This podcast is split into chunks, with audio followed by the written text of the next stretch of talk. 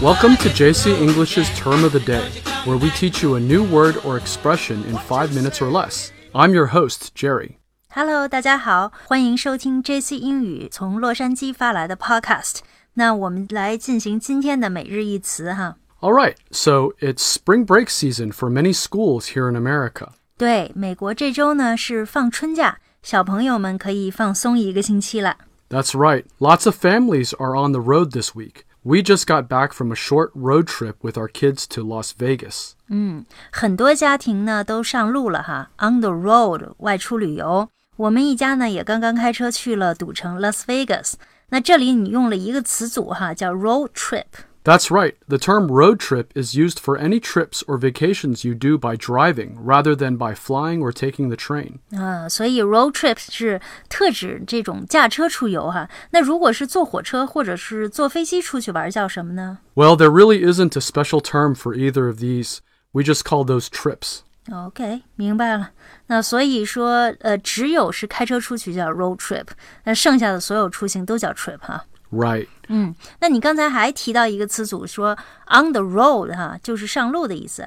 Yeah, and a related expression you will often hear is hit the road or let's hit the road. This is basically the same as the Chinese expression 我们上路吧.嗯，就是我们启程吧，出发吧，hit the road。呃，那对了，Jerry，我想问问你啊，on the road 和 in the road 是有区别的吧？ Well, on the road is different from in the road. If you say I'm on the road, it can be translated as 我在路上. But if you say I'm in the road, it basically means you're literally standing in the middle of the road. 那所以就是说，on the road 就是在路上的意思，in the road 就是站在路中间哈，所以千万不能用错用混了。 Yeah, that's right. Okay, so for our road trip this past weekend, we drove from our home to Las Vegas, which is about four hours away. The drive itself is pretty easy. You basically take Interstate 15 the whole way up. 嗯，对我们呢去这个拉斯维加斯是从南加州开车过去哈，到这个赌城大约有四个小时的车程。你提到我们走的是 Interstate 15哈，十五号洲际公路。 Yeah. Compared to China, driving in America has different rules of the road. For one thing, you go a lot faster on the freeways and highways like I 15. 嗯，对，在美国有很多的这种高速公路哈，freeways、highways，呃，其实也有很多这种收费公路 （toll road）。收费公路呢，虽然一般它会收取一定的费用，但是呢，会大大缩短你的车程。所以，比如说像一般赶时间呀，或者是避免堵车的话呢，大家还是愿意付一点费走这个 toll road。 Exactly. Driving anywhere can be stressful, especially during holiday seasons when everybody is in a rush. 对，在美国和在国内一样，一到这个放假的时候，大家都集中出行哈，所以到处堵车。 Yeah, and this is when accidents tend to happen.